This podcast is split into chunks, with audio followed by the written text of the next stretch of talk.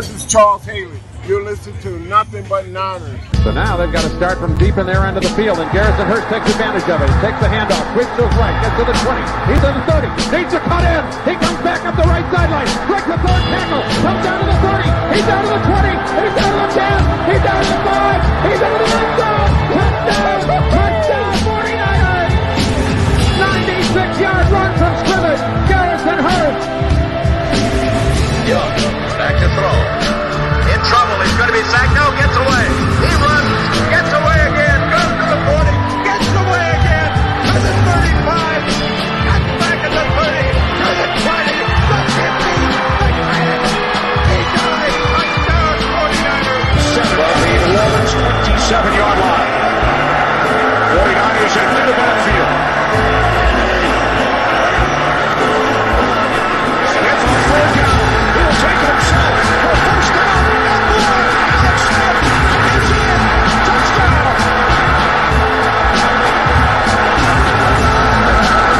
left hip. Third down, Alex takes the snap. Alex looking down in the post, and it's good! Touchdown! Touchdown 49! It is second down. Ryan takes the snap, throws the slant to the left side. It's Russell, intercepted! The 49ers pick it, and NaVorro Bowman is redemption!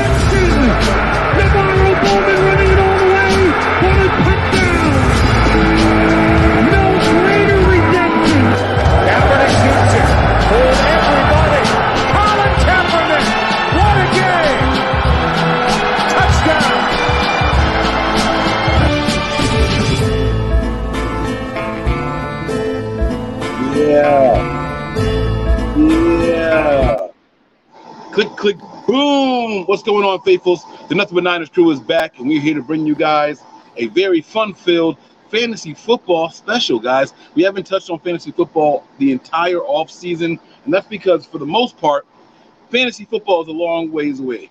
But I do know a lot of people who are getting their fantasy houses in order, and so I figured let us, the Nothing But Niners crew, bring on the best guy that we know in the fantasy football world, and that is our guy Smitty over here, fantasy football. Man, what's going on, bro? How are you today?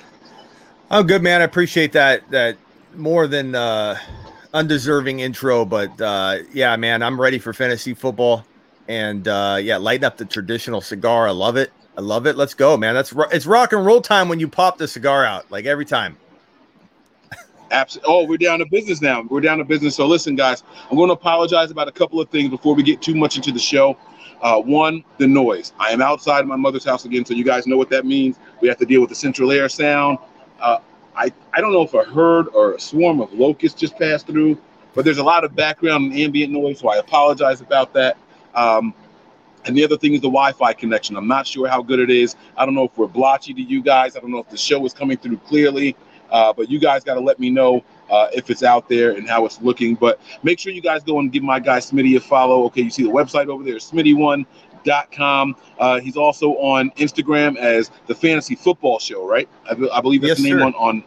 Yeah. I finally the- got it right. Yeah.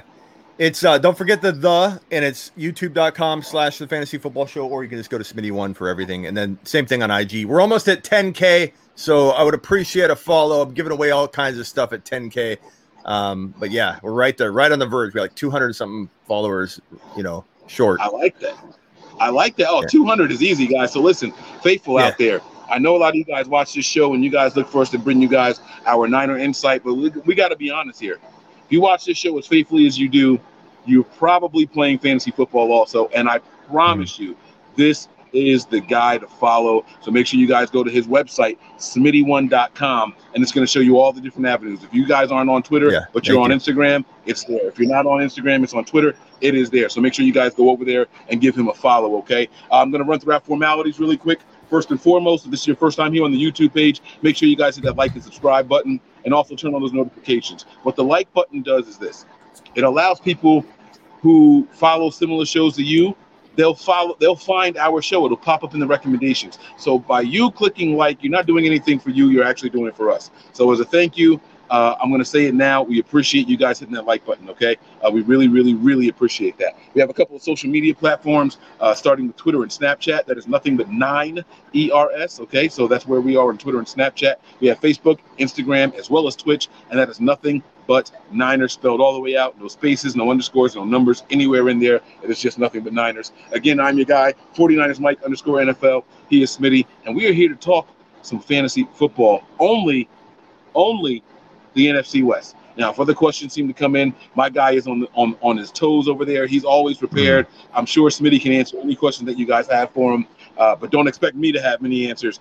or uh, much input right now at this time of the year. So, uh, let's let's start with the basic question, Smitty. I'm gonna I'm gonna ask you something that may catch you off guard, but you know we keep it real over here. We just shoot from the hip. Um, is it too early to be doing fantasy football drafts? Because I know people who have drafted already. I know people who are, have drafts coming up this week. Um, and I'm I'm the person personally. I'm the type of person I like to see preseason. I want to know who's going to get cut and who's not. What do I look like drafting a guy that I think is going to be a steal, and he might not even make a roster? I don't know what team he's going to be on. Is it too early to do fantasy drafts? What are your thoughts on that? There's two avenues, two ways to look at this. Number one, no. And and the reason I say no, you want to draft as early as possible. Not that I'm urging everybody in redraft leagues to draft in January. I'm not saying that, but the earlier you draft, especially, if you do a dynasty startup. Sometimes people do a dynasty startup in January, February, so that they're in tune with the NFL, and then they could have their rookie draft right after the NFL draft. So believe it or not, dynasty startup drafts actually happen really, really early in the offseason. I get people ask me that all the time. Why are you doing content now? Why, you know, we're not drafting till August. And I'm like, Steve, you know, other people do dynasty league, Steve. And and and so pe- people just, you know, they assume that everything's redraft. But I will say, even in the redraft context, if you are on your game and you're studying CeeDee Lamb right now, and you know CeeDee Lamb's about to do what AJ Brown and DK Metcalf did last year, why would you not want to jump on that ADP early? Why would you not want to take advantage of people that are magazine drafters cramming for their draft last second? I'm all for drafting early. And I actually do a lot of drafts early. My redraft stuff I do in like June, July, August, because I want my followers to watch what I do and be able to apply it to their leagues. So I'm always drafting early, but you have a huge, significant advantage. And yes, anybody can get hurt, but if you avoid some of the players that are more likely to get banged up, um, I think you can avoid some of those injuries. But anybody could get struck by a, a preseason ACL tear. Nobody, not everybody's going to be able to take advantage of CeeDee Lamb, Justin Jefferson, uh, Javonte Williams in Denver, who's a who's potentially got top 10 running back appeal, but no one's looking at like that right now. So I love drafting early, and I actually recommend that if you're embedded in it early on, it's gonna gonna be to your advantage. Now I noticed that you mentioned dynasty leagues drafting early. Uh, what about the typical PPR? Does a type of type of league that you're into, uh, whether it be free money, small money, big money, whatever, does that make a difference in how soon you prefer to draft? Let me let me let me ask it that way. So there's a bunch of leagues. I just found out about some some league like uh like Big Dog. It, I don't I don't remember what it was called, but basically uh, you just have a roster and it puts in your top two scoring for every position for you, so you don't have to set a lineup. What what is that called again? Best ball. It's like best ball.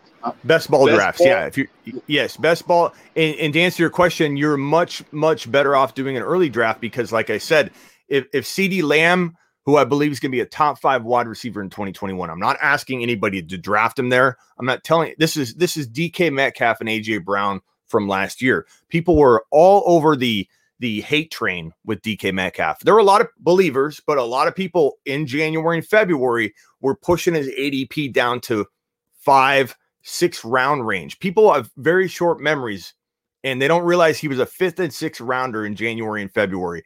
You are so far better off to jump on your best ball drafts early because you're going to get steals and they set your lineup for you. So if you're drafting Trey Sermon, who we're going to talk about in a minute, in a best ball draft in January versus a best ball draft in August, you're going to be talking about two, three, four round difference, especially if he starts looking more likely to get a bulk of carries in week one, which I, I, I know Raj believes is going to happen. I, I pretty much am getting on board with that. You're not going to see the same value at all. Javonte Williams, rookie for Denver, he's a fifth or sixth round pick right now. If he ends up surpassing Melvin Gordon, Melvin Gordon gets hurt, suspended. He held out of OTAs. There's a lot of doubt circling around the Melvin Gordon situation right now. More than one or two beat writers is suggesting that Javonte Williams will not only get a bulk of the carries in week one, but he could start week one.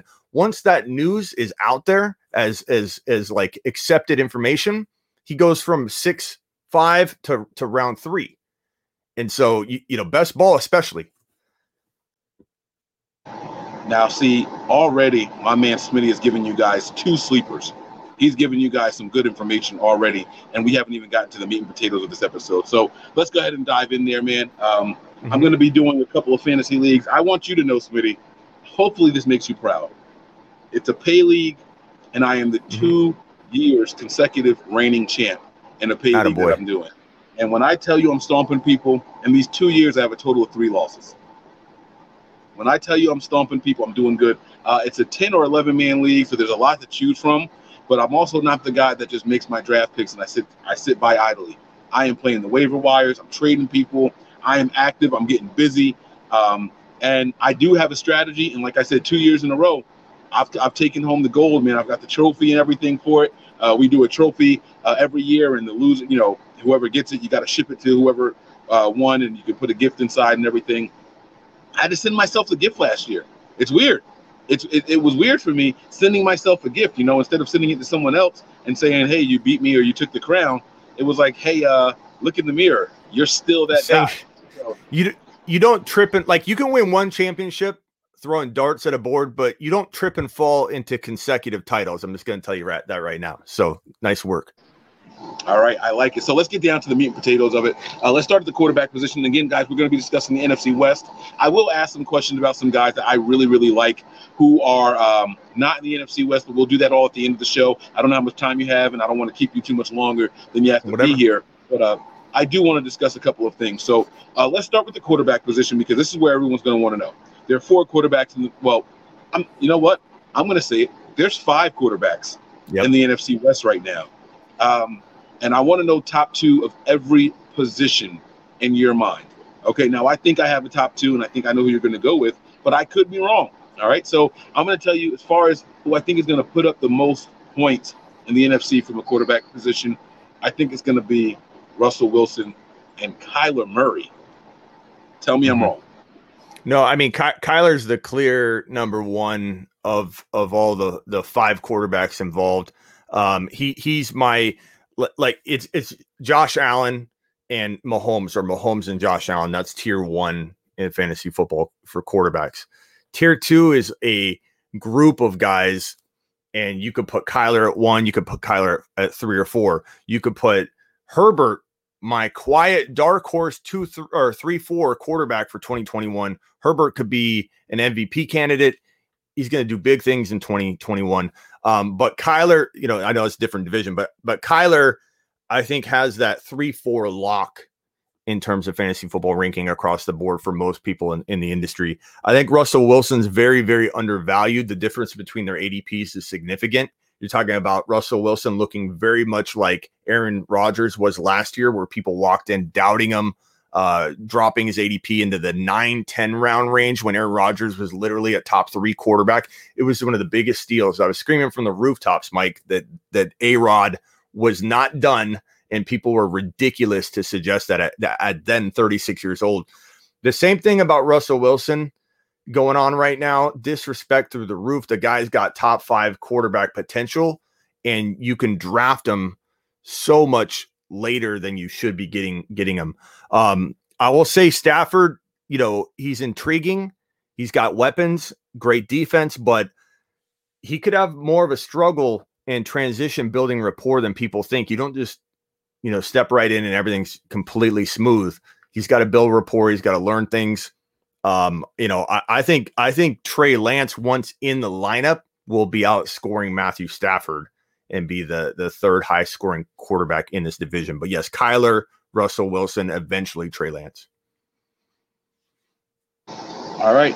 Now KGS has a, com- a comment here. Uh, he says Murray, Wilson, Stafford, Jimmy G in that order. If you yes. had to put the four Yeah, you agree? Now let me ask you a question here. I, 'cause I've been I've been told by a couple of different people, do not touch a San Francisco quarterback. Uh, and if you do, you take him with your very last pick. No, none of your other picks should be wasted on the 49ers quarterback. What are your thoughts on that? Well, I don't I don't draft Jimmy G because he feels like he's on borrowed time. You draft him and then you're going to eventually lose him. Um, in my opinion, uh, Trey Lance is not going to fall to the last round. And, in fact, in redraft settings, I don't know how much you've heard about Scott Fishbowl, but it's one of the bigger uh, expert slash fan. Um, there's like three thousand teams all fighting for one spot, and even though Trey Lance is not yet named the starter, and in a lot of people's mind, I, I assume yours as well, he won't start week one. He's still getting drafted in this two QB super flex Scott Fishbowl league in an average of round five to round seven in redraft because it's such a high quarterback scoring league. Um, and a lot of people won't understand that, but that's his ADP across thousands and thousands of dra- uh, of teams. So it's not just one or two leagues; it's thousands of people, like over three thousand, I think, people competing. So the expectation is that Trey Lance is eventually going to get in there. Trey Lance is going to drop massive amounts of points and be the guy that that that throws for 200 one or two and runs for 40 and a touchdown. He will be a scoring machine. And i know everybody wants to just translate jimmy g's production to trey lance and say oh he might run a little more. The whole the whole offense is going to be different. It's going to be even if you run similar stuff it'll be a completely different uh uh set of circumstances and scoring opportunities and avenues to score. A whole new avenue of scoring is opened up for running and and, and Trey Lance is going to be a different high volume potential score than Jimmy G. It won't be limited because the Niners run so much. That's what everybody says. The Niners run too much for anybody to ever get fed enough. It'll be different when Trey's in there. Okay. Um, my last quarterback question for you concerning the NFC West is going to be this. I noticed that Stafford seems to be um, hard, the hard three. Three. He is in there at three uh, amongst everyone I've pulled in this so far, uh, and I'm just curious about that because I think 90% of people see Stafford as an upgrade over Jared Goff, and Jared Goff probably fell somewhere in the middle of the rankings. How come? I mean, Matt Stafford has got a better wide receiving core, as in accumulation, than he's ever had. He's probably got one of the better running backs in fantasy this year. Why is Matt Stafford viewed so low? And, and we know that he's thrown for over 5,000 yards a couple times. He's thrown 30 plus touchdowns a couple of times. Why are people not giving him the benefit of the doubt coming into the system?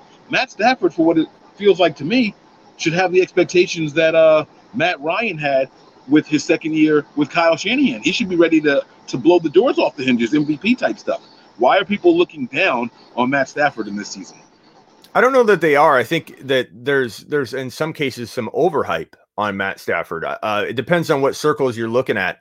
Um, I, I think Stafford, a lot of people are excited about him. You've got probably 60% of, I would guess, I'm just making uh, uh, an estimation here, of fantasy football populations are very, very on top of this and love Woods, love Kupp, love the the the Rams in general. Stafford's going to do this. He's a great late round, you know, wait on a QB approach. I don't think anybody's in general like thinking he's going to bust or anything.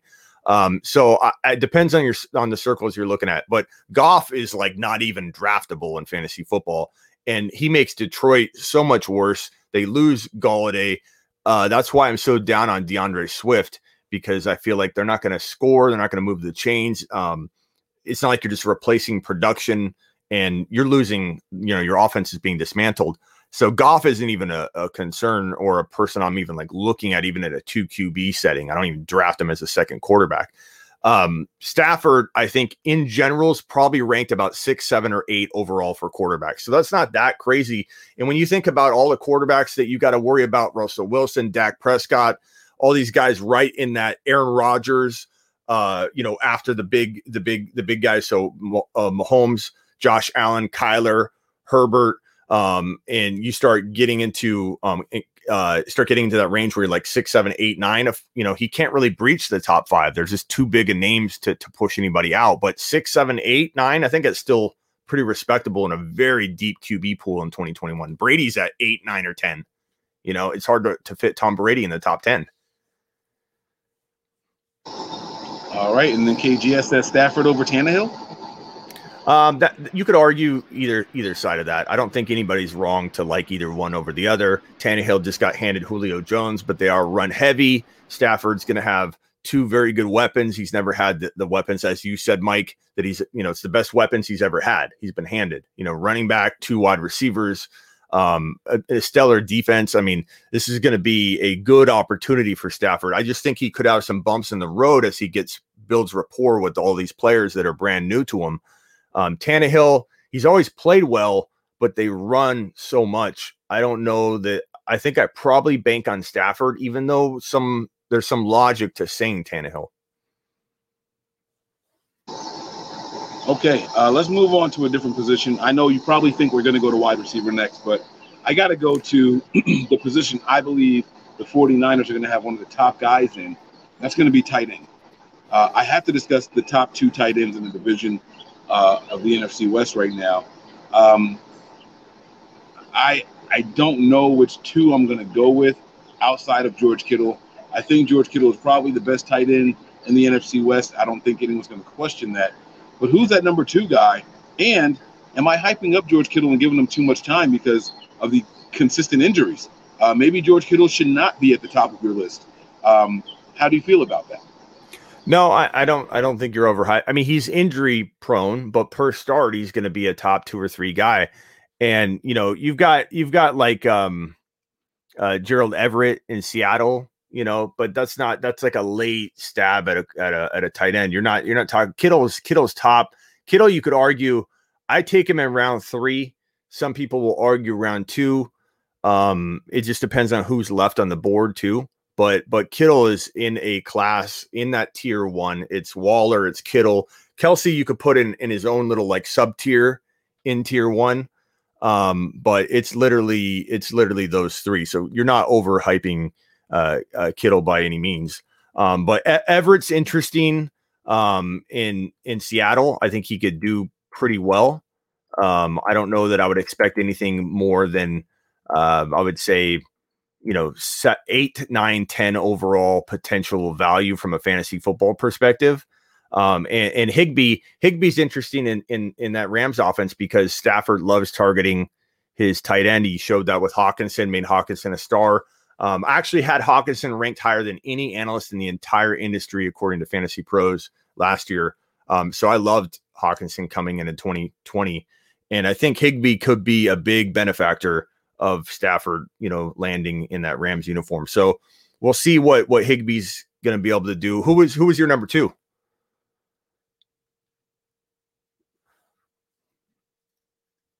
Who was your number two uh, tight end, Mike?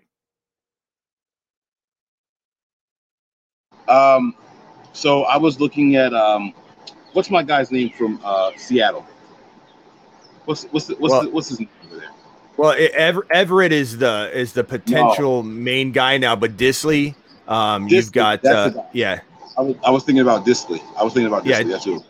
yeah, he could be he could be pretty pretty decent. Um, but uh, you know, Everett's looking like the potential one there, but it's kind of a situation that I don't know that I'd stay away from it, but I'm not like chasing after it. You know, there the the the landing the tight end breakouts kind of one of my specialties.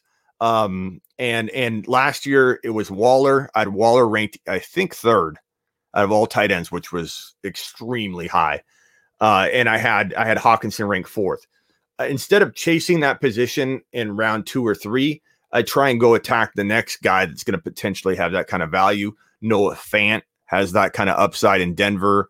Um, Logan Thomas was the number three tight end last year, number three tight end in fantasy football, and he's getting drafted in round 10 or 11. Um, Robert Tonyan from the Packers, 11 Did you say Logan TDs. Thomas was number three. Number three, no one even knows this. No one even knows that, that that unless they look at the stats, they're shocked when they do it. Number three and number four was Robert Tonyan with 11 TDs in Green Bay, and people I are so freaked out. Tonyan was three. Yeah, he was four, and and he had 11 TDs, and and so these these two guys, Tonyan and Thomas, they deserve to be much higher ranked than they are, and they're going in rounds 9, 10, 11, 12. And then and then Fant's going in seven or eight, and Fant's got that Hockenson upside. He may not have the the um, Waller potential, but he has definitely that TJ Hockenson type season in him. And there's no, there's no, there's A Rod's playing. People need to relax on A Rod not playing, and Tonyan's getting undervalued. Davante Adams is falling from what was number seven or eight overall in fantasy to now like number 14 or 15 overall. It's getting out of control there's still a shot that that A-Rod gets traded. He's coming back. He would have opted out because he would have been paid 18 million to opt out, whereas he gets fined 2 million, loses a 6 million dollar bonus and starts forfeiting 11 million if he ends up trying to hold out. He's coming back. Is there a chance he gets traded? A small chance, but if of all the teams I imagine him going to, it would be Denver and Fant to the moon, Javonte Williams to the moon, Jerry Jeudy to the moon, if that ends up happening. But don't factor that in but it's certainly certainly possible. I do like Goedert, uh, KGS. I think he's a fantastic breakout potential. Um, he does get valued pretty high, but if he falls, certainly you know jump on jump on Goedert. I think I got you muted. Yeah. Sorry about that. I'm fighting That's with right. the balance of the I'm fighting with the Yeah. balance of the tablet and the comments and everything. when you gave me these numbers for the tight ends, this is not points per game, total points, right? So Yeah, fantasy points. yeah, so that means that uh let me see. So number one was obviously Travis Kelce. Number two was Waller. Is that correct? Um, you know, I can pull it. I could pull it up, but yeah, I mean, it's most likely going to be Waller. Let me see if I can pull up. Uh, I, I Uh, would have thought it was Kelce, Waller, Runyon, um, and then I probably my brain. I don't know, man. I probably would have thought of Andrews from uh, he Baltimore. he he was right around five or six, I believe. But um, oh, okay. I yeah, can't yeah. believe I didn't think about Logan. Where honestly, I'm gonna I'm gonna say something I, should, I probably shouldn't say since we're discussing things. I don't even know what team he's on. Redskins. Yeah. Oh my So- god! So he's got he's got you know Fitzpatrick now, and and I don't know what what the hate is for Logan Thomas. I mean, he he, he had such a good year, um, and, and at, the ADP, there's no reason no reason at all to doubt him at his ADP. Like if you think he's going to get a you know a dip, he had 670, 72 receptions, which is big. That's a big receiving uh, reception total for a tight end, and six TDs. I don't see any reason why Logan Thomas can't easily duplicate 72 or about 65 to 70 receptions, maybe get 700 yards instead of 670 and get six, seven, eight TDs. Like I, I think it's certainly possible with, with Fitzpatrick. And, Especially you know, the next game. You got to remember that we have 17 Right. games this year. Also, it's not it's not just 16 here, so that's it's even more time to uh, do some damage there. Um, Yeah. So let me ask you this question about the 49ers in particular, man.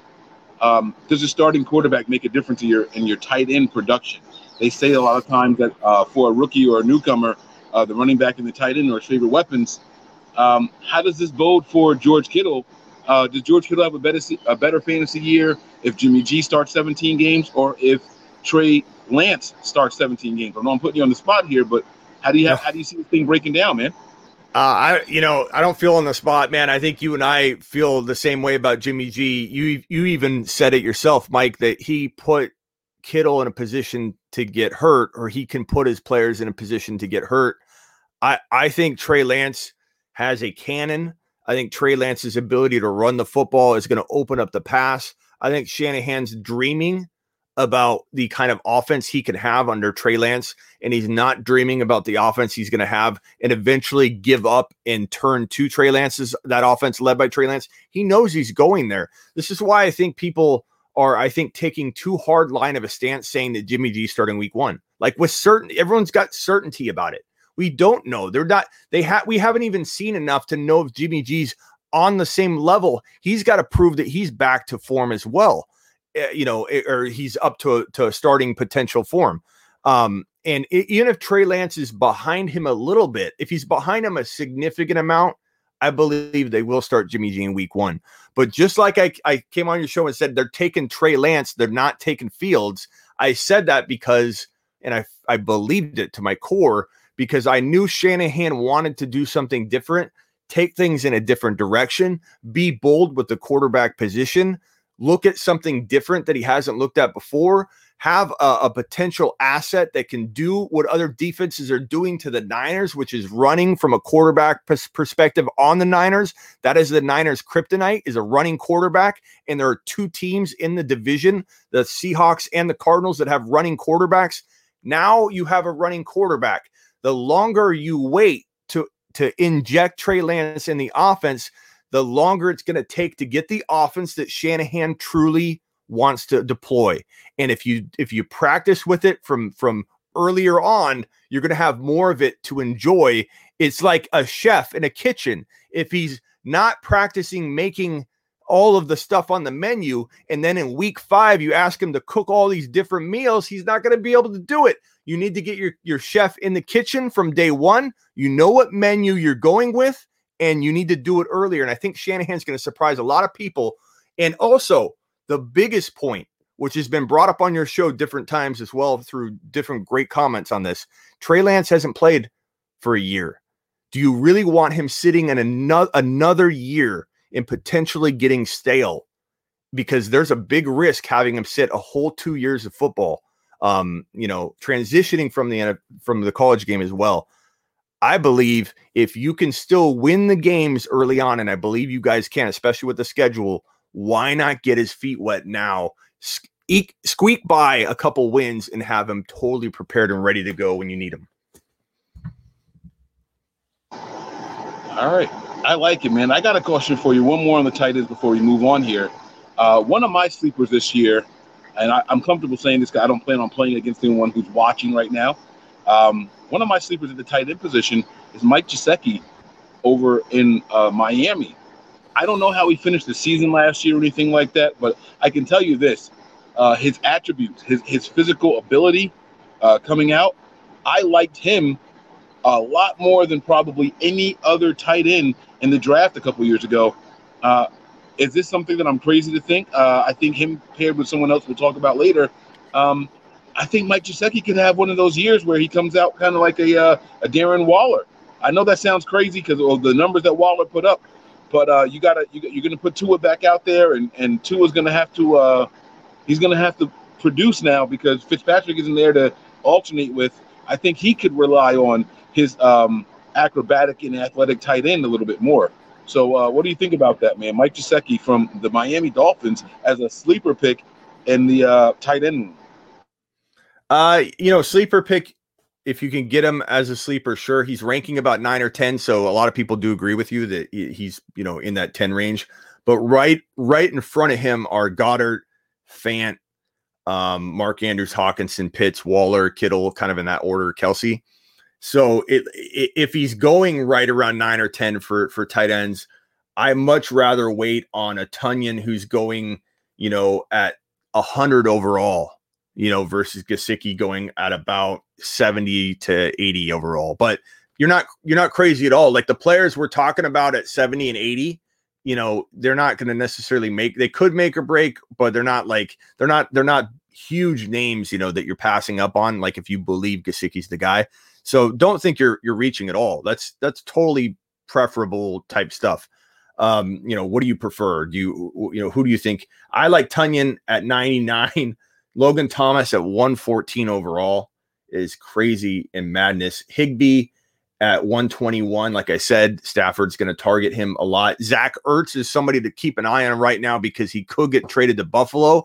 Buffalo could use Zach Ertz and turn him into a guy that looks like he's got actually more gas in the tank um, as soon as he you know gets injected into probably the number one passing attack in the entire league. One that doesn't have a running game that probably won't lean on the run. The team that's going to throw in the third and fourth quarter when they're up and you're frustrated and you're like, okay, you're getting, you're playing. This is why I love the the the the Stefon Diggs and Josh Allen stack in 2021 more than any stack in fantasy football, more than Mahomes and Hill, because this team is going to be the team where you're facing a guy that's got Allen, Josh Allen, or Stefon Diggs, you're you're getting clobbered already. You got somebody on Monday night that's going to give you a shot to win, right? And I'm playing Mike, and Mike's got Josh Allen. It's you know the four, beginning of the fourth quarter. I'm down by 25, and and Josh Allen's up big. He's still going to score, and he's going to pile it on even more. And before you know it, the game ends, and you're like, I'm down by 40 now. That's the kind of guy Josh Allen's going to be That's the kind of guy Stefon Diggs is. So that offense is so potent that if if Ertz gets injected into it, it's going to be you know a lot of goodness. Irv Smith's kind of sneaky, um, but no, man, I I don't I don't blame you for liking Gesicki. He's got upside. I'm not a huge Tua fan, but but you know I don't blame you. All right. Well, he's not as much of a sleeper as I thought, based off of uh, the ADP right now. So I thought I was Yeah. getting something sneaky here, and I'm, I'm not surprising anybody with that. Okay, I like that. Hey. Uh, QGS asked a quick question here on the tight end. It says, "What are the chances uh, Pitts gets into that Kelce, Kittle, Waller range this year?" he'll for sure flirt with it. Like he'll have cups of coffee in that group here and there. Rookies, I, and I think he's not a normal rookie. Everybody says the rookie tight end never translates translates right away. This is a different breed and player. This is a different type of player that we've never seen before at the tight end position. He will be better than anybody's um, pessimistic expectation of him. But I believe there are people that are drafting him a little too high. I've seen him in redraft, Mike, go in the third round and, and in quite a few drafts. And that's just that's like that's where you're taking Waller and Kittle. And and and definitely in the fourth round in a lot of redrafts. And I think you're just setting yourself up for a little bit of disappointment from an inconsistency perspective, just because he's still got a lot to learn. It's not that he's not talented. He will his talent will shine through. And rookies, rookie tight ends like Hockenson, his very first game, I believe, was 100 yards and a touchdown.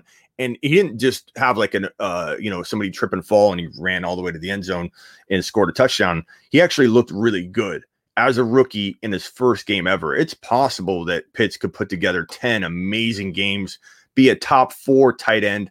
I, I, I certainly believe he can do that. I just don't know that I like where his ADP's headed in redraft. It just feels way too high.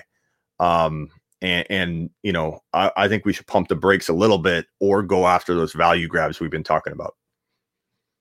Okay. All right. We're going to transition to the next position group. That's going to be wide receivers in the NFC West. And let me tell you, this is the group that gives me the most apprehension. I'm not sure I want many wide receivers from this division. Uh, I- as good as the wide receivers are in this division, as good as the quarterbacks are in this division, there's some really, really good corners in this division as well. Uh, I will make no bones about it. I believe Ahkello Witherspoon is a top 10 corner. Uh, he's fully healthy now. He's had he had his knee cleaned out uh, this season. I don't know if I was allowed to say that, but he had his knee he had his knee cleaned out. He is ready to go out there and ball uh, to return to that top five form that we saw him in um, during the 2019 run to start that season. There, um, you have Ramsey in this division. You have Jason Verrett, all of which I believe are top 10 corners in this division. Um, what do you think about the top two? Who do you think they are? The top two wide receivers uh, in this division, and are they on the same team? Is there a chance that the top two wide receivers in the NFC West are both on the same roster? And guys, I'm not talking 49ers either. What do you think about No. that?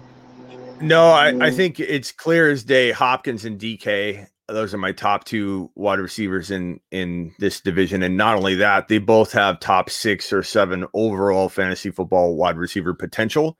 Um, so I, love Aiyuk, I love Debo, um, Cooper Kupp and Woods, all, you know, all good good options. But Hopkins is a disrespected wide receiver one that has top five upside. He gets double teamed constantly. Um, and and I think Rondale Moore is going to be a great addition for the Cardinals to help alleviate some of those double teams and, and try and get him like in some jet sweeps and just get him utilized all over the field, which will keep defenses kind of occupied a little more than normal, so that Hopkins can can see single coverage once in a while. But Hopkins doesn't care, and and he's going to produce I think top six to seven, maybe one to seven. Like you got to give him that that flexibility to be number one to seven. Like you can't even say four to seven or four to like he's the wide receivers are so talented in 2021 from the one to eight overall range from from DK or from uh from from Adams, Diggs, uh Hill, all the way down to Mike Thomas, who's probably the, the last wide receiver of that big top tier, you know, of wide receivers. But every single one of them, from Mike Thomas all the way up to Adams, one could finish seventh and the other could finish one. You know, DK could be top two. uh, or he could be seven. And it wouldn't surprise me on either end because it's such a deep wide receiver pool. AJ Brown, Ridley, Justin Jefferson's quietly my number one overall wide receiver in fantasy football that you don't draft near number one. He's a dark horse number one. You get him in a 3.1 in your leagues where you're playing with grandma because she doesn't know what's going on. You get Jefferson at 3-1 to 3-5 in a in a in a league full of sharks who know what they're doing. He's going at the bottom of two. Lamb, you're getting in round four with grandma, and you have to take him in round three with guys like Mike who are back-to-back championships. So you know, um, I DK and Hopkins by a mile for me. Are, or were you thinking the Rams are wide receivers? Is that where you're where you're going? Uh, I'll be honest with you, I was. Um, with with the addition of Matt Stafford, a little bit more precise and consistent uh, passing here, I, man, it is going to be tough for me to not like uh, the guys like Cooper Kupp and Robert Woods. Man, you know what I'm saying? Like those guys are going to come in here, and they're going to be, if nothing else, consistent. Uh, with the wide Yeah. receiver position, a lot of times uh, you'll see guys double up on one guy and try to remove him from the game plan, and sometimes it works, sometimes it doesn't. They'll just eat the double team. You can't double both guys on the Rams, and if Matt Stafford is who we think he's going to be, uh, it just comes out as being tough. Um, now the Niners have Debo and Aiyuk, and they're no slouches either. Um, you have Lockett and you have DK uh, in Seattle. I mean, Arizona has. A, you you mentioned um, two guys in Arizona, and that neither of them are my favorite wide receiver on your team. I like Andy Isabella. Uh, I, I feel like he that's he's over there, right? Yeah, he went there, Yeah. and Campbell went to Washington. Those were two of my favorite wide receivers in that draft. Uh, Isabella went there, and I feel like he's got a ton of untapped potential as well. Um, I mean, this is a really good. Uh, the NFC West has a lot of really good wide receivers, but I I just don't know that I can comfortably say that either Cooper Kupp and or uh, Robert Woods aren't going to be the guys this year. Um, but I do have one more question for you about that. The Seahawks Mhm. have the passing game coordinator this year came from the Los Angeles Rams. So he's coming from this Kyle Shanahan and Sean McVay system. He's going to be putting together their run game. I mean, their passing game. Do we see an improvement? We know that Seattle, as much as DK Metcalf looked great and everything, and Lockett put up points and all that, right? Uh, they were kind of just kind of flying by the seat of whatever Russell Wilson can do. They actually have a guy who's going to come in here and put together some uh, scripted plays for that passing attack. Do they take a step forward? Uh, what What are your thoughts on that? Um, there's thought that it'll be a more up tempo type system, is what the the buzzword a lot of people are using about uh, about uh, Waldron's system. Um, but I, you know, I again, I think uh, I, think Russell Wilson's just going to deliver. Like the guy doesn't miss games. He's so uh, he's got so much. He's got so many weapons at his disposal. Chris Carson looks ripped and ready to rumble. Um, as we mentioned, there's two tight end options in Dissly and Everett. I just think there's a lot of a lot of potential for Russell Wilson to win, you know, not necessarily win leagues, but put you in a real strong position to dominate at the quarterback position by waiting on it and drafting late. I'm a big advocate of, of middle round QB drafting. Mike, there are so many people hell bent against taking Josh Allen in round four or taking Kyler in round five or taking Herbert at the late fifth, sixth. Most people in the fantasy football space and the industry, especially, who shove and shovel this information onto people over and over to where they just start repeating it and regurgitating it, is wait on a QB, wait on a QB. And there's value in that. I just said Russell Wilson could potentially put you in a position to win your league, but you can't pass up opportunities to get a guy like Josh Allen at 4.10 when all the other talent around that range is not great. You're just forcing yourself to take a running back or forcing yourself to take a wide receiver because you think you need to get depth and fill everything out perfectly and just balance everything all around. When you're talking about Gaskin, who I, I like, but he's not going to win you your league, you're talking about players like that left when Josh Allen who could be the number one, not only quarterback in fantasy football, but overall scorer in fantasy football. When he's sitting there at 4.10 and you're passing on Gaskin and and players like uh, Odell Beckham Jr.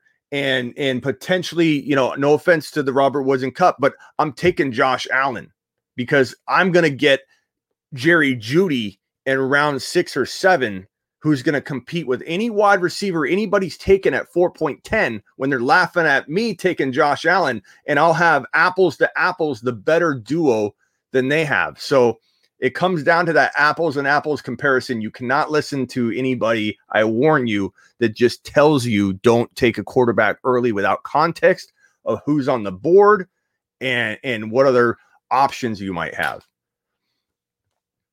Right. I like it, man. I like it a lot. Uh, okay. Um, so, just to be clear here, I was just wondering, I was curious about the uh, Rams tandem. Uh, I think my top two wide receivers in the NFC West this year, if I had to put just two names on it, I'm going to go with uh, I'm going to go with Hopkins as number one, and I think I'm gonna I'm gonna go with Brandon Aiyuk as number two. I know. I know that sounds blasphemous and that might seem like a homer pick, um, but I've I've said it a bunch of times on my shows. I've been saying it since we drafted Trey Lance. I think that Jimmy G, if he gets to start, is going to look like Alex Smith did when he was playing with Patrick Mahomes right behind him. He's going to push the ball down the field a little bit more, be a little bit more aggressive, and I think that bodes well for Brandon Aiyuk. I think he is the guy that gets beyond the sticks for the 49ers, not Debo, not uh, Jalen Hurd or anything like that. And then when the torch gets passed from Jimmy Garoppolo to Trey Lance, I think it just continues.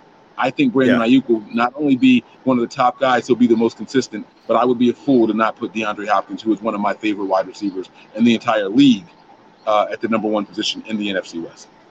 Yeah, I don't blame you for for. I, I think it, ADP wise, you have DK going at 13, 14, 15, 16 overall. You have Aiyuk going much, much later. But when you talk about like in a position, Mike, if you believe in Aiyuk that much, and I, I always tell people trust your gut.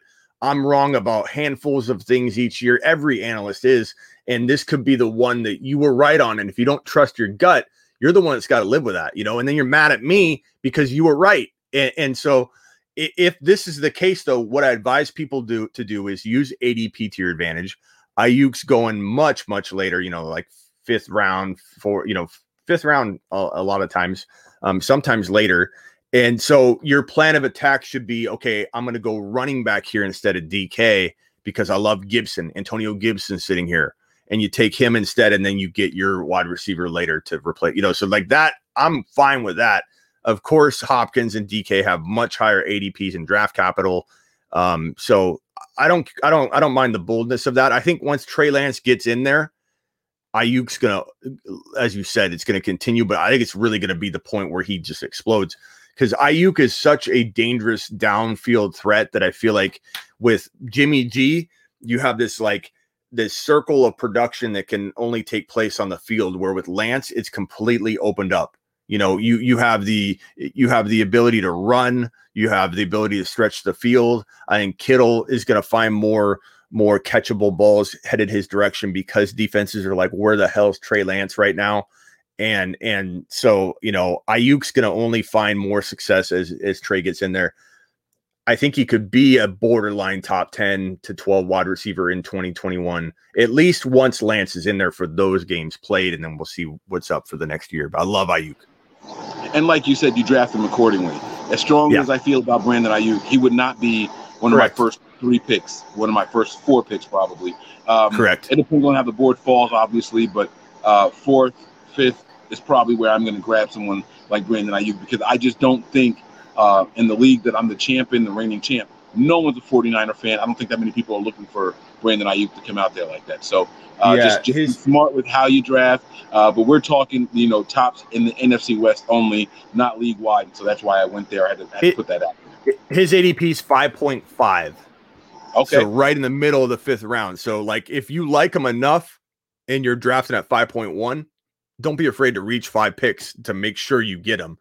But I would say wait till the fifth round for sure. And and you utilize those running back advantages you'll have by roll. You know, like let's say you went, let's say you went Diggs or Adams or Hill in round one. And I might shock people. I told you Justin Jefferson was my dark horse potential number one finisher. Like if you said, Smitty, give me the number one wide receiver in 2021, but you can't use a name that's always ranked there. You gotta you gotta go a little bit deeper and pick a guy that no one's expecting you to say. It's Justin Jefferson and CeeDee Lamb. They have the most potential to surprise everybody and finish as top one to five wide receivers. But my number one wide receiver safe pick is is Stefon Diggs in 2021. As I mentioned, why is because of that potent offense. He's the definition of consistency, and Josh Allen and him are just getting going. And so, let's say you take Allen at pick 10. Uh, I'm sorry, uh, Diggs at pick 10. Diggs or Adams, whoever you you you end up picking. Let's say you don't go running back.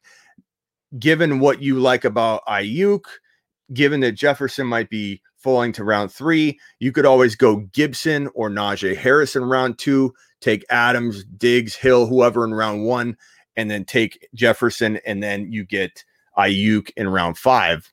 You know, that's your wide receiver two because you like him. So, you, yeah, you can deploy an Aiyuk wide receiver two strategy pretty easily if, if he's really your, you know, the guy you want in your wide receiver two spot. Very good, very good. All right, my man. You mentioned running backs a couple of times, so it's only right that we get there next. Uh, we're looking for the top two guys in the NFC West here, and I'm going to go first. Um, oh my God, uh, my my mind is blanking, uh, but I'm going with the Rams guys number one. Uh, Akers, okay.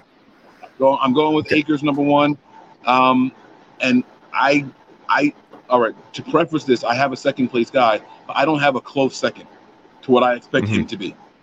Okay. Um, my number two guy is going to surprise a lot of people.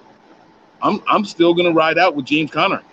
I'm going to ride out with James Conner because of what I know uh, Cliff Kingsbury to do with his running backs, especially in the PPR. I, I, I have to try this, man. I, I just the Niners they're going to be run, are, uh, running back by committee. I can't trust anything over there. Seattle, those guys just can't stay healthy. I have no idea who Seattle truly feels is their number one guy, um, and I, that that's the way I got to go. That's the way I got to go. Um, what What are your thoughts on it? Who are your top two guys in the NFC West at the running back position? Tell me I'm wrong. I think, I mean, I I think uh I think Akers has to be the number one. I, I have some concern with Akers where he's going, but it doesn't mean I don't see the potential, and it doesn't mean I don't like him at a certain value. I feel like he's more like I like Gibson more than I like Akers, and that that that goes against the grain. There's that's not a popular opinion by any means. I like Najee Harris more than I like Akers, but I still understand Akers as second round value to me. I'm just never going to draft him because I value him at like the end of round two, and his ADP is climbing all the way to 10 overall. And the Rams have proven time and time again you can't trust him with the running back position.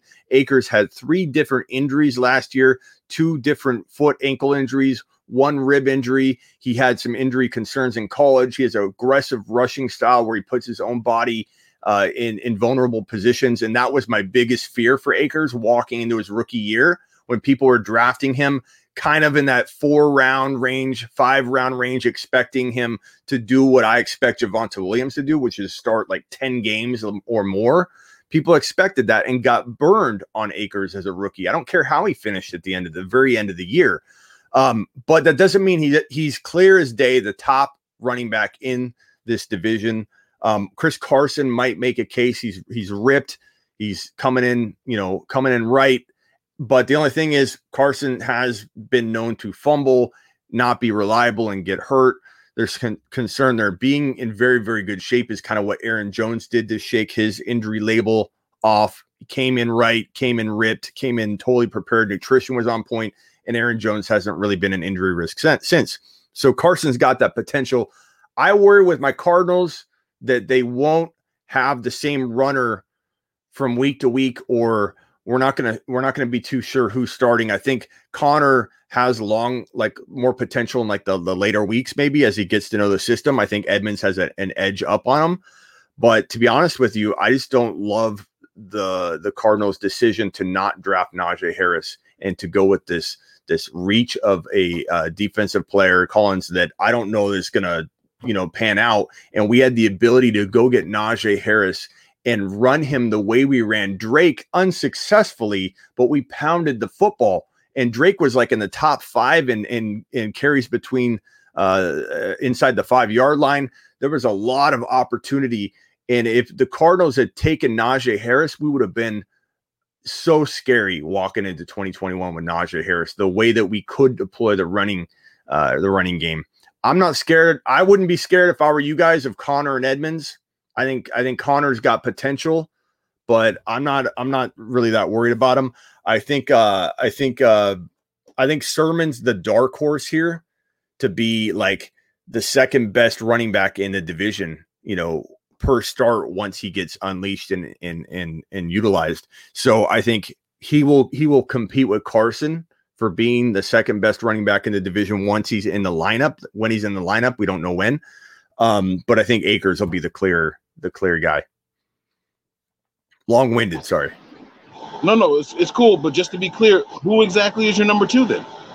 Um, Carson, but then I have Sermon giving him a run for his money once he gets in there. But you know, end of year stats won't maybe be near Carson's because you know we don't know when Sermon's going to get in there. But I like Sermon later. Like I'd rather avoid Carson at his ADP and take a wide receiver like CeeDee Lamb or Justin Jefferson, or like I said, uh, draft uh, one of my other big time breakouts or guys that would fall around the Carson range. Like Clyde Edwards Helaire and Carson sometimes go in the same area. J.K. Dobbins and Clyde Edwards Helaire.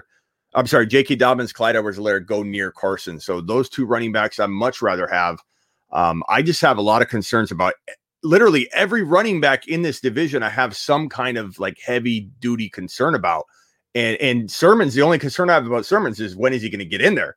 But uh, you know, I, I think Akers will probably struggle with some injuries and maybe some uh maybe some workload issues that people aren't seeing. He may not, but I would price him accordingly to account for some of that. And people aren't. People are taking Akers at 10 overall, and I'm just not about that. I'd rather have Diggs in a heartbeat over Akers. So let me ask you this question then, man. Um, would it change your mind if I told you I think Sermon will get more carries week one than Raheem Mostert? Um, I you know outlook on it. I, if I knew that to be the case, I mean, he could be the number two. Sermon could easily, if Sermon's getting the volume. I mean, we saw it with Zach Wilson. Like he's he's not the best running back in the whole world, but he plays like an elite running back in that system, um, and can produce top five to ten running back numbers. So Sermon, if he gets that volume that you think he could get, Raj seems to think, Doctor Raj seems to think he could get, uh, you know, starter volume. He, he may not be coined the starter, but like 12, 13, 14, 15 carries in that system and he could easily outscore Carson at that volume, whether people want to hear it or not. He could, uh, but yeah, it's about if, and you know, not so much when.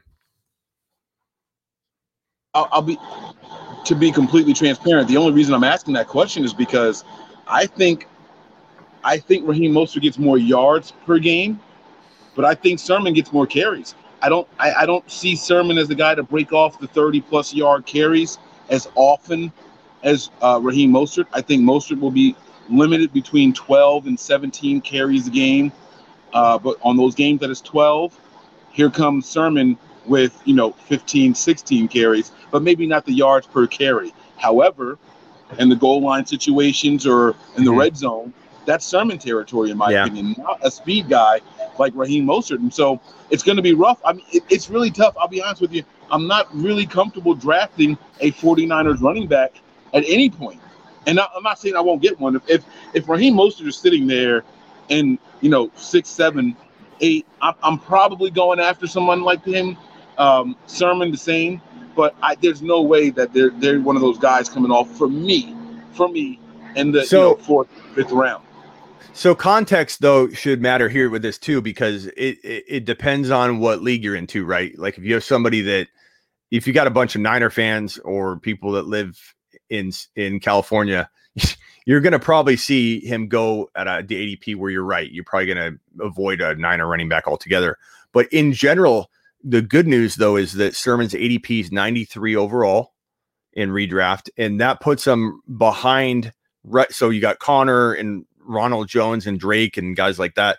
But literally, right where Sermon is, every running back after Sermon is Zach Moss, Devin Singletary, um, Damien Harris, AJ Dillon's a backup, Nyheim Hines, Gus Edwards is a backup, Tony Pollard, Todd Gurley's not even playing, Gainwell. Like when you think about it, that's a very low risk, uh, you know, territory. So I agree with you if he goes too high because you don't know what you're getting and when you're getting it. But if he falls to these ranges, there's there's no question he's the best running back available with those names. So it just kind of depends on on you know what we're looking at. Um, but but Sermon, my one of my favorite strategies, Mike, in 2021 is to go heavy, you know, with one of the running backs, like either Gibson or if you have a, a high first rounder and you got McCaffrey. Let's use it. Let's use the 1.1 as an example. You've got the 1.1. You take Christian McCaffrey.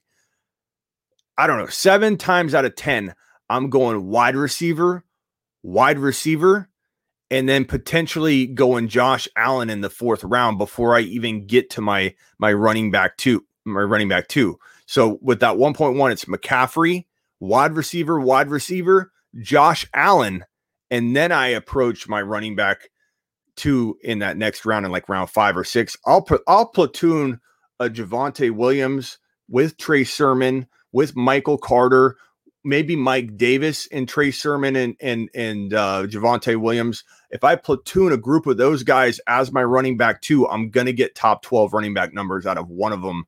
And, and I'm gonna have a, a good problem on my hands, and I'm gonna beefed up every other position because I took a risk at one.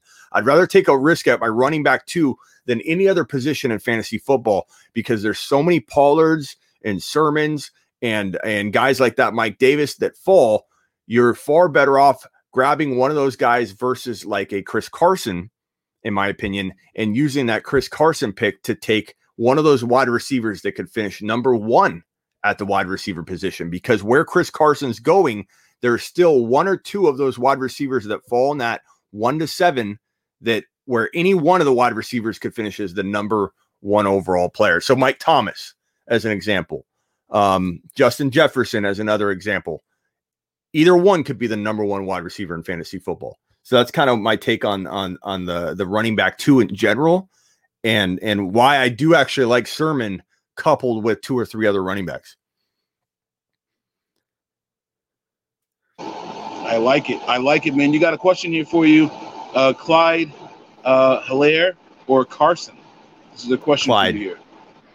Clyde by, by Yeah, a lot. I- I, think I, I think Clyde got. I'm sorry. Go ahead. You want to talk on Clyde? No, no, I was just gonna say I, I agree there. I wasn't even I didn't even hesitate on that. I, I agree with you uh, from the gate there. You're absolutely right. Yeah, Clyde got disrespected last year, and for good reason. He didn't deliver what we had all we all had hoped he would deliver, which was you know top ten overall player numbers. But everyone was worried about Damien Williams coming back after his opt out season last year. Oh, Damien's still there. Then they cut him. Like this team, especially Andy Reid, especially Veach, they believe in Clyde more than they believed in in anybody at the running back position for a long, long time. And Andy Reid has said he's that Clyde Edwards-Helaire is better than Brian Westbrook. It came from his own mouth. Uh, whether anybody wants to agree with it or not, especially after a disappointing year, people aren't going to agree with it. But Clyde Edwards-Helaire is in a phenomenal system that I think everybody's going to assume won't run the ball because they had troubles last year with it. And the rookies didn't learn pass protection because of the pandemic. None of these rookies were back there with good pass protection skills. A lot of them were removed from the field during passing situations across the board because rookies didn't get uh, tested early on and get the knowledge they needed to pass protect in their offenses. So Clyde's going to have a whole year under his belt. They never benched him. He was the starter all year. He did really well in a lot of different categories. He just didn't get the football via the air. And I think that people assuming they won't pass a lot or they won't run a lot in 2021, they had a makeshift situation where they're trying to to piece their line together and they revamped it. They can get back to business. Kansas City does like to run and pass. And in games where they do decide to abandon the run, it's going to be different this year because that abandoning the run and going toward a pass heavy uh, plan of attack for an entire game will include Clyde Edwards-Helaire in 2021. Clyde is Clyde is one of the best value grabs in all of 2021 because everything is baked into baked into his value. All the risk is baked right in. No one's asking you to pay a top 10 run, running back or top 10 overall value on Clyde. You're having to pay 3.5 ADP, sometimes a little later, sometimes a touch earlier, but as your third drafted player, if he disappoints in the PPR game, he still earns your value. That's what you want to say about every single draft selection you make. If he disappoints, can he still earn my value back? And if the answer is yes, you're taking a high upside guy, a very low risk guy.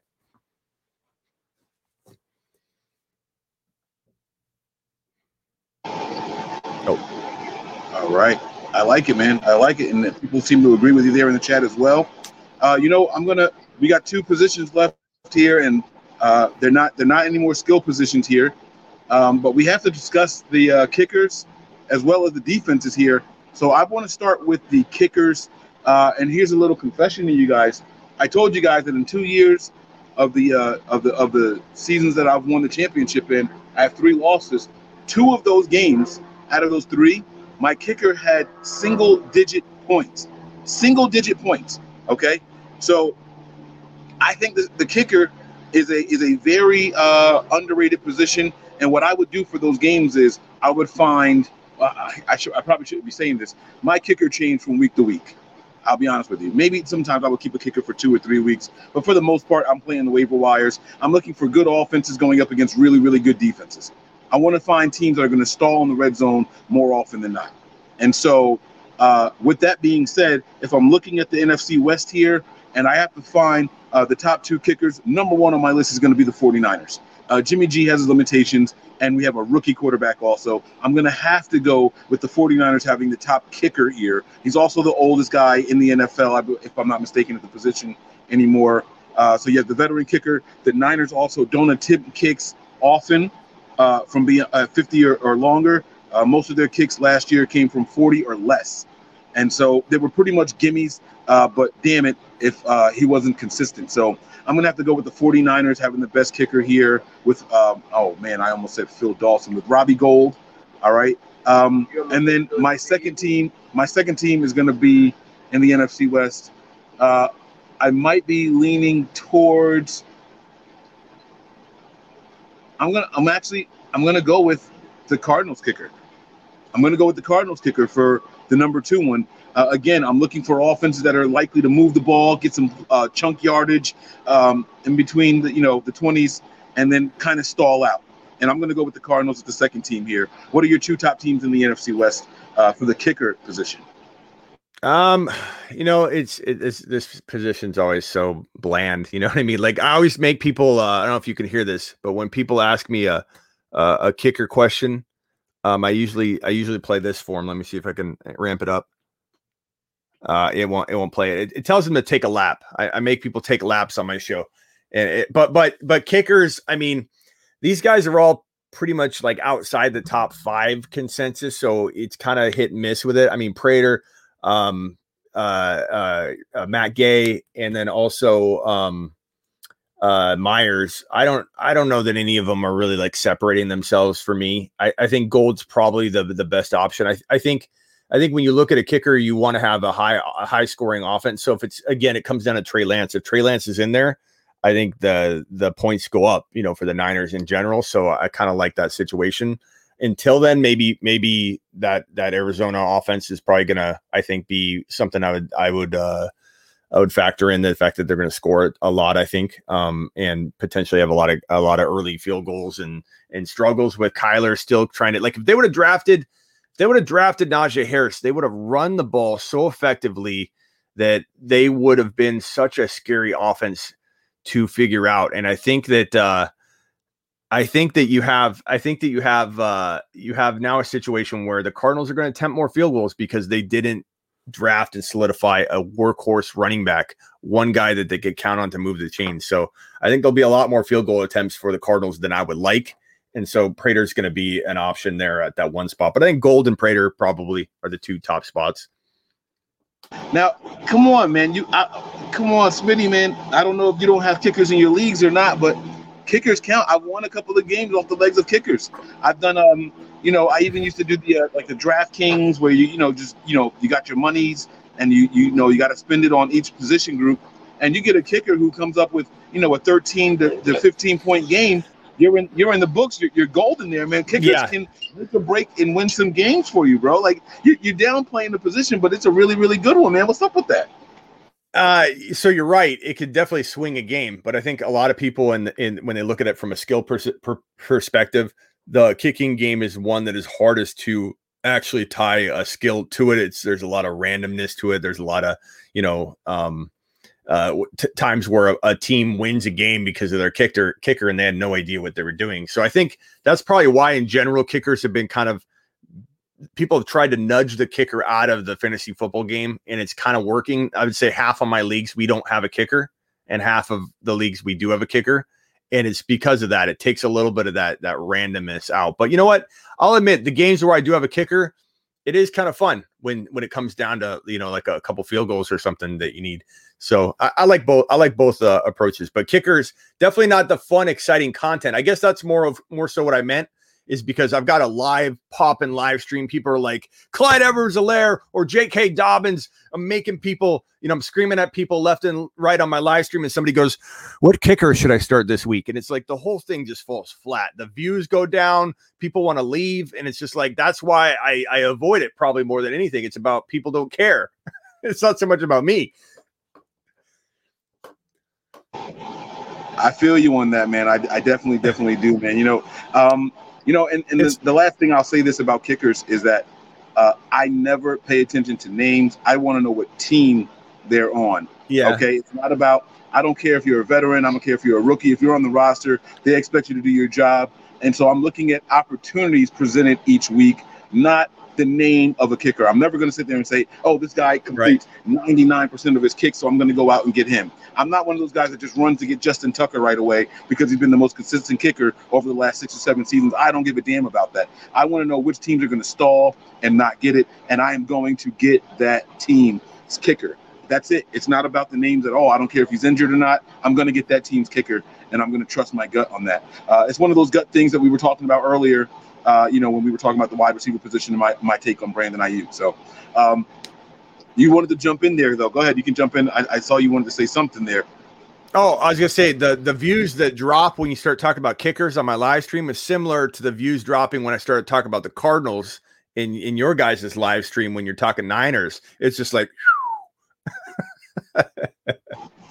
Absolutely, and I understand that guys are looking for you know sleeper wide receivers and running backs. So I, I completely understand how it's not a I'm sexy position. You know what I'm saying? It's not a sexy position at all, but I, I completely understand it. And last but not least is going to be the uh, defense slash special teams. And this Yeah. is big for me because I am the worst person at looking at the rules before I start a league. Um, special teams, especially return yards, return touchdowns, uh, sacks, points scored. I played in one league all my years doing fantasy. I played in a league where pick sixes did not count against the opposing defense. One league in all my years, and of all the different fantasy leagues I played in, they did not count defensive points scored against your defense. I didn't even know that was an option or a setting in fantasy football until it happened. Because uh, I remember we were playing the, it was week one against Tampa Bay in 2019. The 49ers had two pick sixes. Okay. Now, luckily, I wasn't going up against Tampa's defense or anything like that, but I, I saw the final score. I think the Niners scored in the 30s, um, and the, the, the, the Tampa Bay's defense still had a decent amount of points. And I'm like, what the hell happened here? How come they weren't penalized for that? And they said, yeah, because two of the team's touchdowns, 14 points, came from the offense letting those points up. Uh, so I thought that was very interesting. Uh, Yeah. It didn't count against them. Have you ever heard of something like that? Is that normal? Is that a setting that uh, the, the league manager has to go in and put on, or what? Yeah, I don't think it's normal. I've heard of it. I've heard of all kinds of different things, but like I don't like those kinds of of things. And, and to be honest with you, man, I don't like when people mess with traditional like a little bit, but when they mess with traditional scoring, all you're doing is setting up everybody for not being able to find the right content providers for you that can give you like advice. Like when you have some weird league where tight ends get 2.5 rece- points per reception and then you you give 0.5 uh, points for each carry that you get, and you start messing with all your scoring to make it unique and different, you end up not being able to find any content that's going to help you with your league. So why even go in that direction? Why go in a direction that's just like totally out of the norm? Like I get doing something exciting or whatever, or trying to devalue quarterback a little bit and so you do maybe PPR, and that was a, that was a transition for a while. I'm old in the industry. I've been doing this 19 years professionally, and I was in it when PPR was not a thing, and that got pushed on the industry, and it was hard to accept it when it actually happened. I didn't love PPR at first. Now it's all I do. So there's transition and change in the industry, but I don't understand some of these scoring things. Now I do understand what you're saying, and you know, I've played in, in games where there was bonus points, touchdowns for 30 yards or more, you got an extra two points, 50 yards or more, you got an extra four points. It was just weird seeing stuff like that take place. And you know I'm like, this guy only had three receptions for 85 yards, but one of them was a 70 yard touchdown. It's like, Yeah. why does he have 12 points? Like, what the hell happened here? You know, Right. and so I see stuff like that, and I, I scratch my head, and you got to go back and look at the points and the settings. And I, like I said, I am the last person to ever go back and do that kind of stuff. I basically ask, is it PPR or not? Uh, that's why I asked you about this uh, baller league or whatever it was called, uh, because I am doing one this season. Um, but uh, you don't think that the norm should be?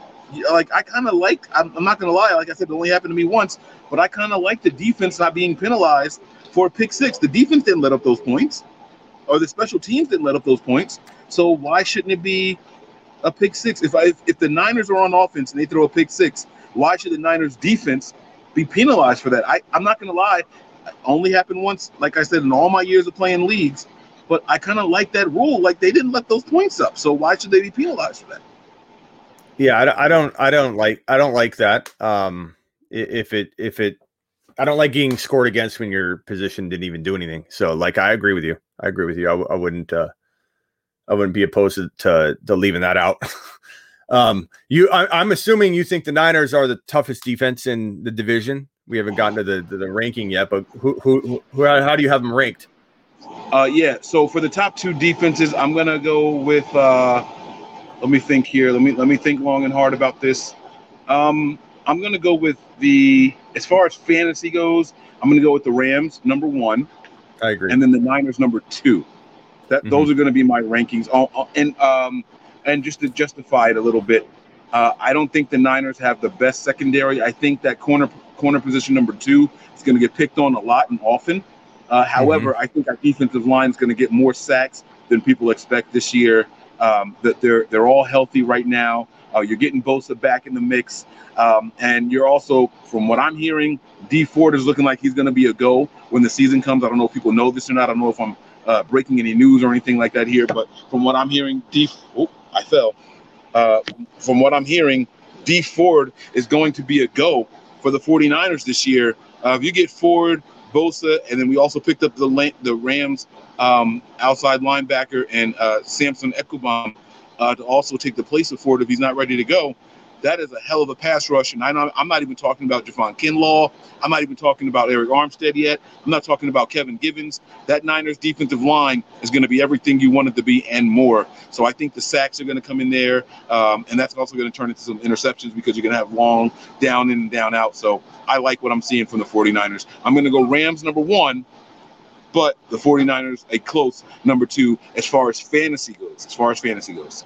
Yeah, hundred percent agree with that take, and and then you've got Seattle and Arizona much further down. It's not even like where they're, you know, it's kind of like uh, I would say on average, I think the consensus is is like 17, 18 for Seattle and 21, 22, 23 overall in terms of fantasy ranking for the Cardinals. I do believe the Cardinals are going to be undervalued, and I will I will say that I feel like they're a sleeper defense in 2021 for those people looking for, you know, uh a you know defense in in the last round or two and and like the top 10 defenses are gone and you waited on a defense they've got some potential they've added some pieces and i think they could do some some damage on defense this year and be better than a lot of the teams ranked ahead of them because they're ranked so low consensus wise so i think the cardinals could finish much much higher than the seattle seahawks i think the cardinals could be above middle of the pack not top 10 but like you know 13 14 15 overall for for defenses in 2021 but it's it's the Rams at one or two, and the Niners probably at three or four or five overall.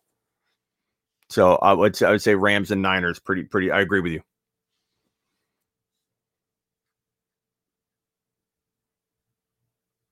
All right. Uh, that's really going to be it. Um, my random questions for you that I said I had at the end of the show here are going to be about uh, a Dolphins wide receiver, and this is my favorite receiver in this draft. It's Jaylen Waddle, man. Uh, him going over there. I know I talked about Mike Gesicki earlier. I think he's going to be a major, major sleeper. Uh, he's going to be somebody that can go out there, get the deep ball. He can do the short passes and take it to the house. And he's also going to be stellar in the scramble drills when you have a, a young, um, when you have a young quarterback like um, Tua, Tua. Uh, running around back there. You know, the scramble drill is going to become a major part of that uh, of what they do there. Uh, I really, really think Waddle could be a sleeper. What are your thoughts on him? Where is he? What's this? What's his ADP right now? And then tell me if you think that ADP actually lines up with where you think or where I think he's going to be uh, falling in line here. Because I, I'm, I'm going to be completely honest with you, man. The the Dolphins are taking some steps forward. They're going in the right direction. They had two draft picks that I really, really liked in the last couple of years on the offensive side of the ball, and they're doing what they need to do to take care of a young quarterback who's going to come in here and step into the fray here. Uh, what, what what's your thoughts on uh, Waddle, Jaylen Waddle? So I don't think you're wrong in terms of like liking him and the impact he could have, and for you know, we I think we probably you know obviously you know what you're doing, you're winning championships over there, uh, but but but I think I come from only a fantasy football and production production standpoint. Um, I think he's going to be a good football player for the the Dolphins, but I it all comes down to Tua for me, and I don't know that Tua is going to produce enough for him to have a big rookie year. Um, at least to the degree that Chase is about to have, you know, or or, or Pitts where they're going to be force fed. I just don't know if Waddle's going to see that consistency that will make him that good as a rookie. But long term, especially if they, you know, look at look at Arizona. We had Rosen starting one year, just drafted him. His second year, we replace him with Kyler Murray. I'm not saying Tua will be replaced. I'm not saying Tua will fail but I think that situations can change. AJ Brown looked uh, like an awful situation before Tannehill quickly emerged as a decent quarterback. And so Waddle, I don't want to say anything long term about Waddle. I just think as a rookie, he's ranked. So Ja'Marr Chase is ranked number 69 overall as wide receiver 28. Uh, and Waddle is ranked 106 overall at wide receiver 43. And that's that's right below guys like um, Jerry Jeudy and uh, Brandin Cooks and and Deebo Samuel and DeVonta Smith, another rookie, and I think that's appropriate. I think I probably even rank him a little bit lower than that, but but wide receiver, you know, f- uh, forty three, you know, that's not that's not crazy. Antonio Brown's right around that range, so could Waddle outscore to Antonio Brown? Sure, like I could see it happening. I just don't know that he's going to be near as good as DeVonta Smith and Ja'Marr Chase for the now and and I, and in my opinion definitely not for the long term but that doesn't mean he's not going to be a good wide receiver like he's he's a good talent he's just he's got a disadvantage because Miami's not Cincy Miami is not Philly now Philly could fall apart too but currently I project Hurts to be a really good quarterback and deliver the football to DeVonta Smith but that could fall apart too so you know Ja'Marr Chase feels like he's like Ja'Marr Chase is a could be a high end wide receiver too in fantasy and redraft. Like he really could have that big of a year.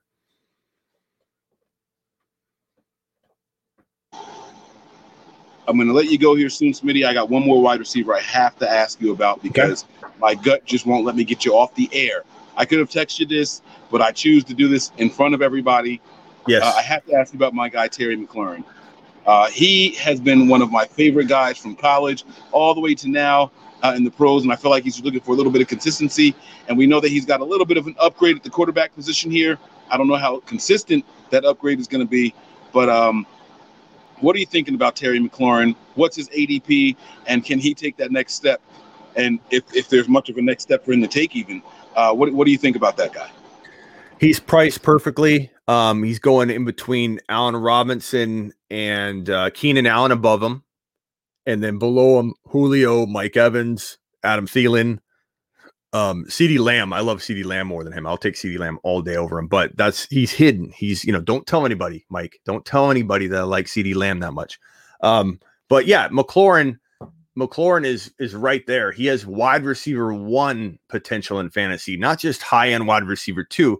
He has high end, or you know, at least low end wide receiver one potential, high end wide receiver two potential and and he's the kind of guy that probably can survive even through some fluctuation at the quarterback spot. Like he's that good. He's hard to guard. Um, he's hard to contain. uh, uh, and he's he's slippery. He's like a Steve Smith in a way, you know. So I, I think he'll survive no matter what. Maybe Heinicke, if Fitz only lasts, if Fitzpatrick only lasts 10, 11 games, maybe Heinicke comes in and they have a good connection, and and and, and you know who knows, but. I do like him a lot. I think he could be an excellent wide receiver too. I don't know that I draft him as my wide receiver one, but you don't have to because he's going at 40, 45, 43, 48, um, which is, you know, pretty deep. So I love him. Great, great value. Super talented guy. Potential Steve Smith numbers, you know, for his career. All right, man. And I know I don't I know you don't do a lot of shows with us here on the YouTube channel, but what we always do is final thoughts. It can be about the subject of the show. Uh, it could be about anything. You can tell, you know, send out a good message into the universe. Uh, you can do some self promotion here. Whatever it is that you want to say, uh, the final thoughts here so we can wrap up the show. I always give it to everybody and I go last. Uh, if there's anything that you want to leave the viewers with, anyone who's going to go back and watch this, uh, what do you want people to know? And uh, let's get ready to go home, man.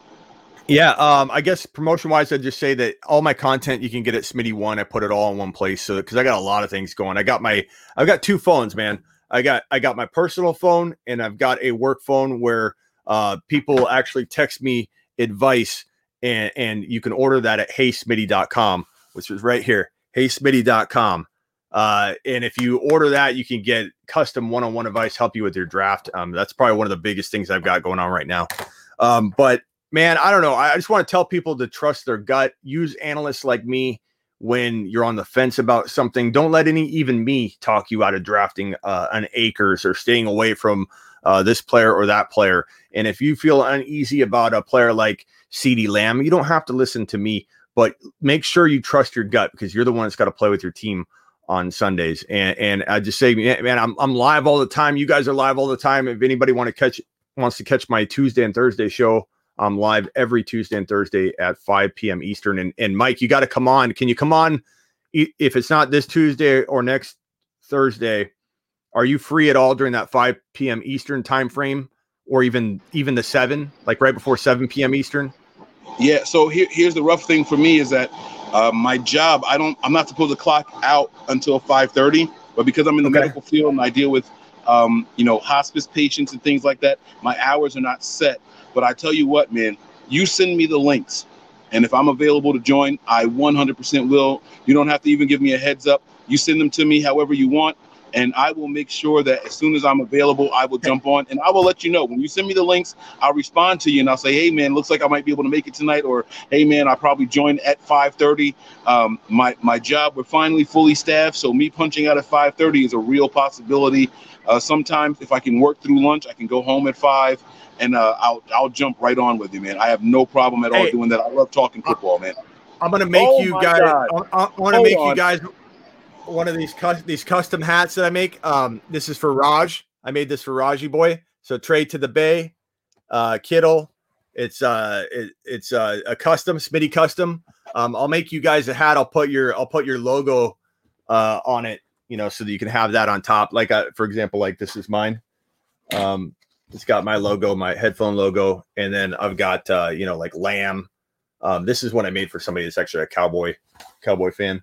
But uh, yeah, I'll, I'll make you one of those. I, I have custom stuff, custom gear. I'm, I'm getting my shirt line going, so I'll I'll make you guys some stuff and send it your way so you can sport one. This is my this is this is my uh see I got Justin Jefferson, CeeDee Lamb. I put people sleepers all over. You can have your old team decked out on there.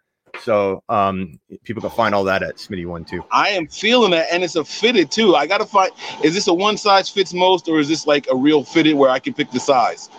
Um, I, I have it'll be a the fitted hats from the Flex Fit that I use are small, medium. That's one size, or large XL as one size. So there's two sizes. So you got to pick. You know, So I got I got a large head over here, man. I was wearing a fitted eight and a half before I got the locks, so I'm gonna definitely need that XL. Uh, I don't know if they can do a special order for XXL. Since I've had locks, I haven't been able to wear a fitted anymore, man. You And know- I've been looking for some. So I might be able to get you. I've got one of these ones that are are uh, pretty big here that I could I could find. So I'll, I'll figure that out. I'll make sure to make yours extra big. yeah, that, please, for that please. big, smart, big that big big brain you got in there and that noggin. Yeah, Maybe. Don't tell my wife you said that though. But you know, uh, any anything extra large or extra extra large, I'm for it. I love to support people, so send me that information. I'll definitely be putting in some orders with you, man. I absolutely love it. Um, so yeah, I'm looking forward to it, man. And like I said, shoot me those links. I'll definitely jump on the show with you this week. Uh, I have no Yeah. problem doing that.